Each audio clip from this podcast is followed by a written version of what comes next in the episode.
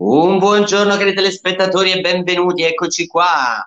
Come facciamo a darci una buona giornata se non con un buon caffè, con le nostre chiacchierate insieme? Eh, potremmo dire che ci mancate, ma non so se corrisponde propriamente al vero, insomma noi tutte le mattine siamo qua, fortunatamente con un, eh, con un ospite che ci mette tutte le intelligenze che noi non riusciamo a portare. In questo caso potremmo definirla un'intelligenza a strappo. E con noi Luca Mazzucchelli, psicologo, psicoterapeuta, scrittore, soprattutto in questo caso nostro ospite al caffè. Buona giornata Luca. Grazie, io ho decaffeinato se possibile oggi perché ho, ne ho già preso uno, quindi... Eh no, no, no, Luca, ci, guarda, ce lo chiedono anche, ci scrivono e ci dicono non vale.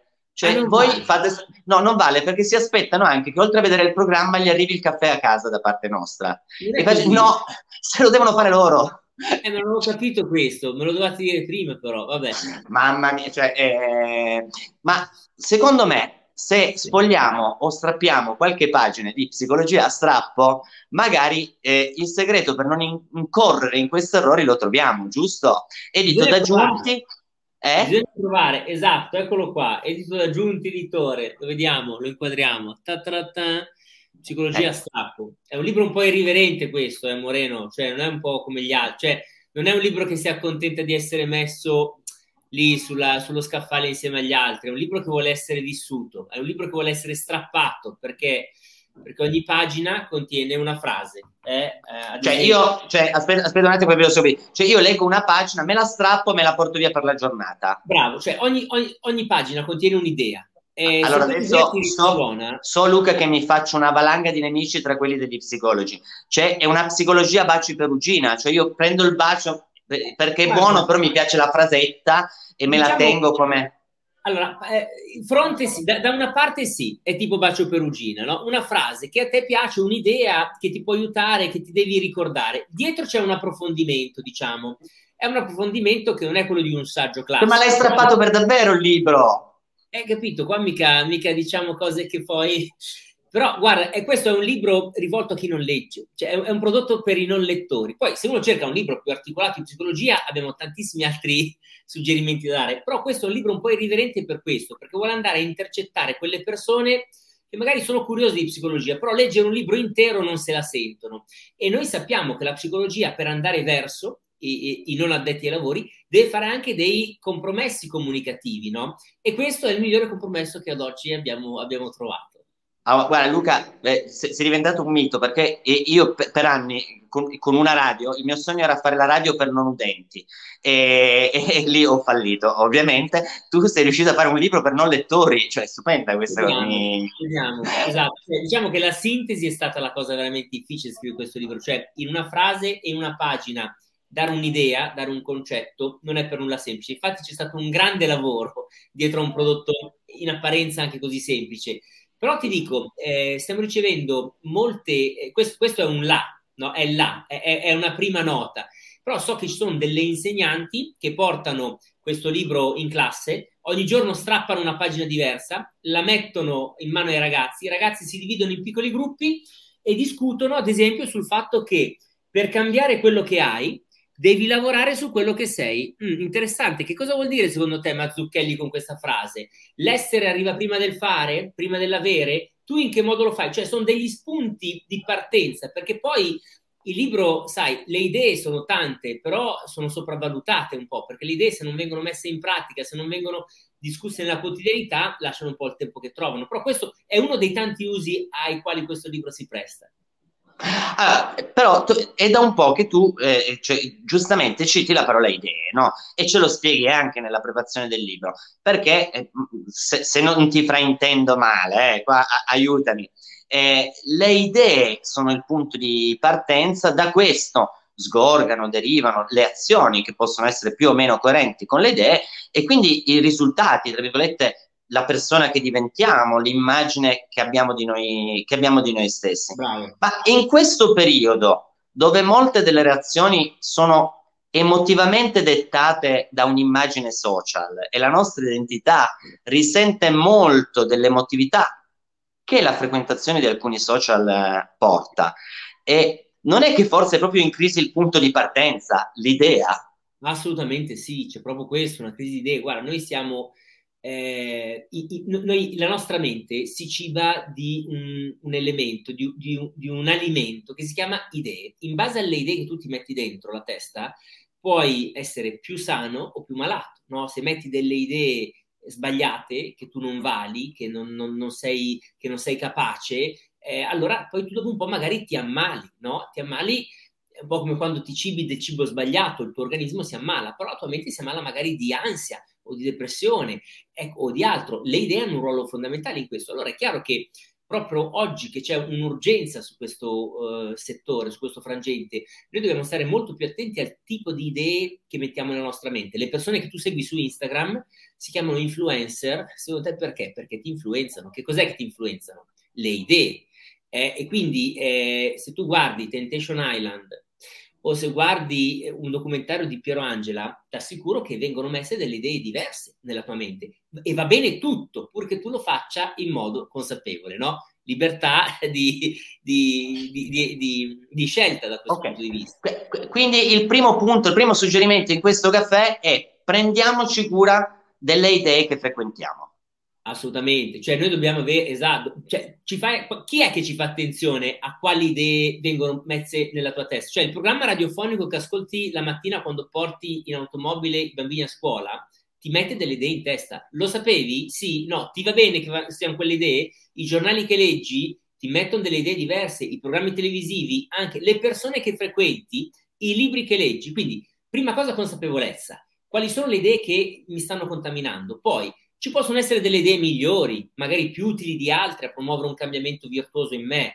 E poi, dove le trovo? E poi ancora, come tengo queste idee per me importanti sempre bene in evidenza nel mio ambiente? Ecco, psicologia strappo nasce per dare una risposta a queste domande. Allora ti, ti faccio l'obiezione più banale di tutte, eh? però questa è una gran fatica, eh Luca, cioè, cioè mamma mia. Cioè eh, guarda, la vita è una fatica, purtroppo noi bacchette magiche non ne abbiamo, però io credo che la fatica ancora più grande è quella di lasciarsi, eh, lasciarsi morire gradualmente, no? La fatica ancora più grande è quella di vivere in un corpo e in una mente che non gira come dovrebbe, perché tu le tieni lì, blocchi al motore. Questa è la cosa che veramente dovrebbe spaventarci più, piuttosto che far esplodere il nostro potenziale, no? Piuttosto che essere ciò che siamo. Questa è la vera fatica, credo, vivacchiare.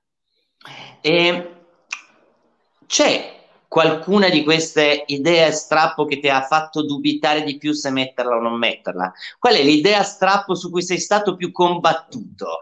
Dai, adesso entriamo un pochettino, allora, poi una te la devo, una mi ha colpito particolarmente e te la, e te la chiedo poi io, eh, di queste così almeno entriamo un po' a capire no, che, che cosa sono queste idee a strappo.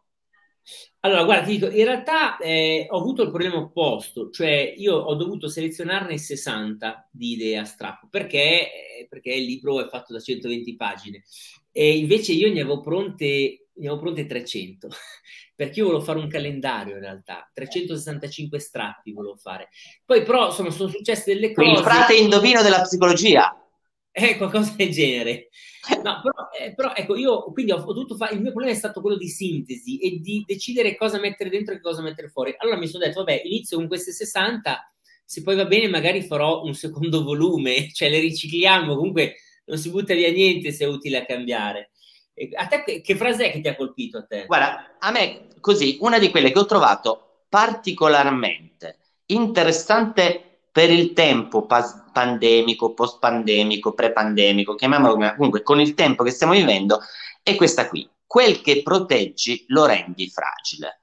Eh, perché l'ho trovata eh, nel clima tra lockdown, non lockdown, eh, particolarmente, mh, mm, non, non saprei dire, illuminante. Guarda, la stavo anche cercando, ma non avendo le pagine numerate, perché sono strappi da, da appendere alla, alla, alla, parete. Eccolo qua, però.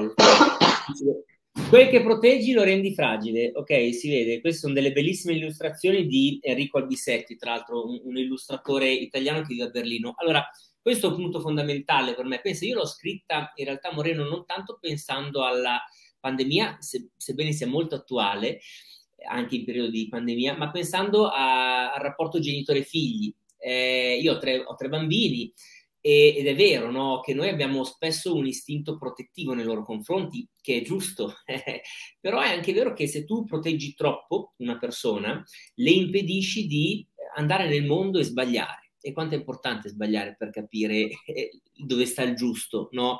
Quanto è importante cadere per imparare a stare in equilibrio.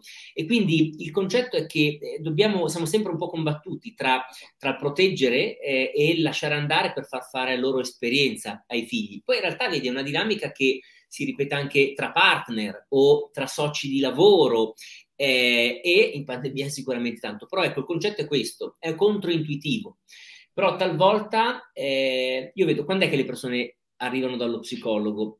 Quando toccano il fondo e, e, talvolta troppo tardi perché intorno a loro avevano un entourage che li proteggeva dal toccare il fondo, ma talvolta guarda, è proprio quando tu tocchi il fondo che hai una base d'appoggio sulla quale darti una spinta per poter ricominciare a prendere in mano la tua vita e risalire. Quindi eh, anche, anche gli urti della vita ci servono sicuramente a temprarci e a comprendere molte cose non è che a volte, eh, rimango su questa frase, ma è giusto eh, per, anche per la bellezza della tua spiegazione, non è che a volte che quando proteggiamo qualcuno, proteggiamo noi stessi dalla paura di perderlo. Ah, certo, bravo, anche questo eh, sicuramente. Poi lì, eh, infatti, però, però, guarda, su questo c'è un'altra frase che ti devo dire. Ah, vedi che eh, allora magari non sono arrivato, non ho ancora. Eh, infatti, che è se perdi qualcuno ma trovi te stesso, allora hai vinto. adesso, che però se ci adesso eh, non, non, la trovo, ma vi assicuro che è una di quelle che abbiamo selezionato. Eh, però è, è, un elemento, no? È vero che noi abbiamo paura di perdere, però anche qui eh, non è che, che cioè, oh, insomma, fa parte della vita, no? Quante persone ho dovuto lasciare andare via nel, nel percorso della mia vita e, e, quante persone magari mi hanno perso. Però vedi, eh, per, per accogliere qualcosa di nuovo devi essere disposto a lasciare andare qualcosa anche di, di vecchio, tra virgolette. È un po' il gioco della, della vita. Mm.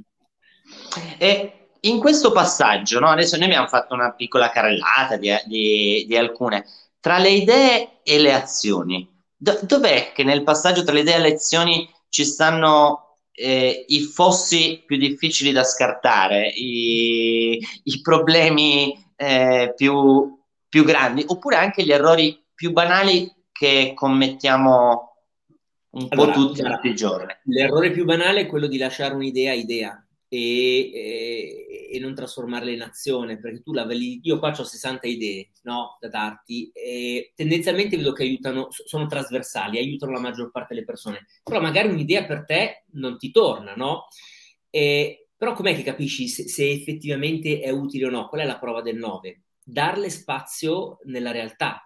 Cioè, eh, le idee sono sopravvalutate da questo punto di vista, come dicevo in apertura, perché è quando tu hai il coraggio, che è una parola chiave, il coraggio di, di portarla nella vita che ha i suoi veri effetti, no? E, ehm, e, questo è importante, la parola coraggio, perché quindi l'errore più frequente è quello di lasciare le idee nella testa, mentre invece vanno portate nella vita affinché possano fruttare. E invece il, il pezzo che spesso manca eh, sono le emozioni. Cioè, nella misura in cui da qualche parte qua dentro c'è anche una frase che dice che le emozioni negative non esistono. Cioè, le emozioni sono il motore che ci spinge a, a entrare nella vita e a prendere le decisioni per noi importanti. Quindi eh, spesso è sull'onda emotiva che portiamo quell'idea nel nostro mondo. Però nella misura in cui noi anche le emozioni più ingombranti, no? anche le emozioni quelle un po' più fastidiose, la rabbia, la paura, la tristezza, però se noi chiamiamo queste emozioni con l'etichetta negative, non ci viene da ascoltarle, da connetterci a loro, ma ci viene da combatterle. E questo è un grande problema. Eh, pensiamo all'educazione dei figli. Se tu insegni a tuo figlio che la rabbia è sbagliata, che la paura va tenuta lontana, cioè questo adolescente cercherà di anestetizzarsi alle emozioni. E com'è che ci si anestetizza alle emozioni? Con le droghe, con l'alcol, eh, con i comportamenti un po' sregolati. Quindi cioè, il concetto è le emozioni non sono mai negative, perché le emozioni sono proprio il carburante che, che ti permette di entrare nella vita e di modificarla, di prendere quelle decisioni dettate dalle buone idee, speriamo che coltivi. Allora, siamo in conclusione, ma adesso una curiosità me la, me, me la devi ancora togliere. Eh? Allora, siamo pieni di megafoni di idee e a questo punto dobbiamo scegliere quale silenziare e quale accendere, no? Eh, consapevolmente. Per no. trasformarli in azioni abbiamo bisogno di usare il motore delle emozioni. Non è che in tutto questo colpa anche i troppi megafoni di idee, ci mancano anche degli esempi, cioè delle persone che ci fanno vedere come funzionano per davvero quelle cose lì. Beh, guarda, sono fondamentali. Diciamo, guarda, eh, vedi, tu prima dicevi, i risultati che otteniamo dipendono dai nostri comportamenti, ma ciò che facciamo o non facciamo dipende dalle nostre idee. Però in ultima istanza le idee da che cos'è che derivano? Dai nostri valori.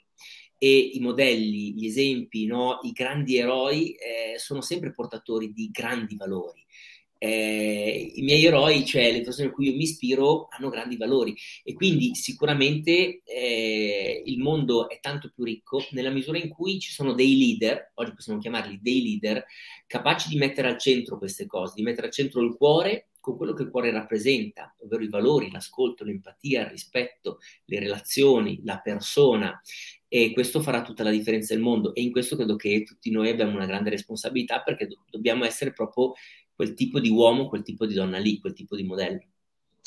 Luca, guarda, il caffè noi non te l'abbiamo portato. Male, male. Male, malissimo, però un buon aroma di caffè, grazie alla chiacchierata insieme, secondo me nell'aria abbiamo iniziato a diffonderlo. Quindi grazie di cuore e grazie, grazie per il, il, tuo libro, i tuoi pensieri, i tuoi strappi di idee che ci possono essere utili per la giornata. Ancora una buona giornata a te e una buona giornata a tutti voi, cari telespettatori. Ciao, alla prossima.